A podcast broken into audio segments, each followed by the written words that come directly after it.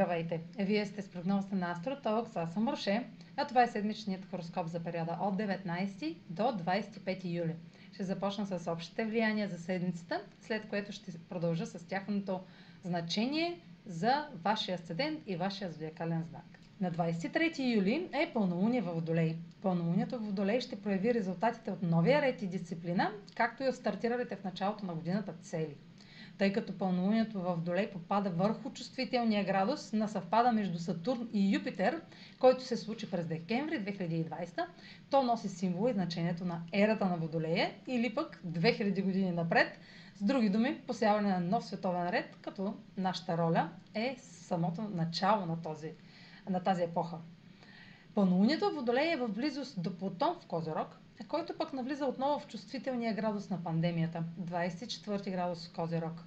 Когато една планета или лунация, новолуние или пълнолуние, попадне върху чувствителен градус, това означава, че темите свързани с него се активизират и излизат на преден план.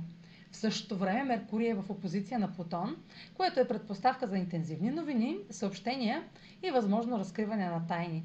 Така оформилата се картина сочи, че ще бъде осветена скрита информация за намеренията на властни фигури и авторитети. В личен план, официални документи, разговори с влиятелна фигура или авторитет може да съдържат елемент, който ви притиска да, изказвате, да се изказвате крайно. Интензивни или тайни съобщения може да са разкрити и осветени от пълнолунието, които да са свързани с нещо отлагано, ограничавано или забавено до сега. Нещо, за което сте чакали резултати. Венера влиза в Дева и е в опозиция към Юпитер в Риби, преди самото пълнолуние във Водолей. Това е последният за тази година значим аспект към Юпитер в Риби, преди да се върне отново в знака през 2022 година. Нова възможност ще даде и ярка заявка по благоприятен начин.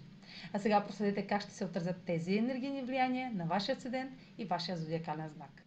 Седмична прогноза за седент Риби и за зодия Риби. Пълнолунието във Водолей попада в сферата на скритото и сочи момент на кулминация, развръзка или решение, основано на приключването на правила или условия, от които сте били зависими голяма част от живота ви. Може би за последните 28 години. Отговорност или страх от миналото е причина да приключите с вредни навици. Това, което изграждате сега, все още е в фаза на зачеване и няма да стане публично, поне до 23-та година. Но сега имате все по-ясна представа какво да оставите назад и да освободите място за новото начало. Този резултат ще включва нова възможност за лично развитие и проява на вашата нова самоличност. Аспектът на Меркурий към Плутон във вашия социален сектор е предпоставка за интензивни разговори или съобщения. Текущ социален дискомфорт ви предизвиква да се изразите по различен начин или да отворите очите си за новите истини за приятел или група, които са пред вас. Успехът е възможен, но следете за преувеличено заявяване на сила и власт.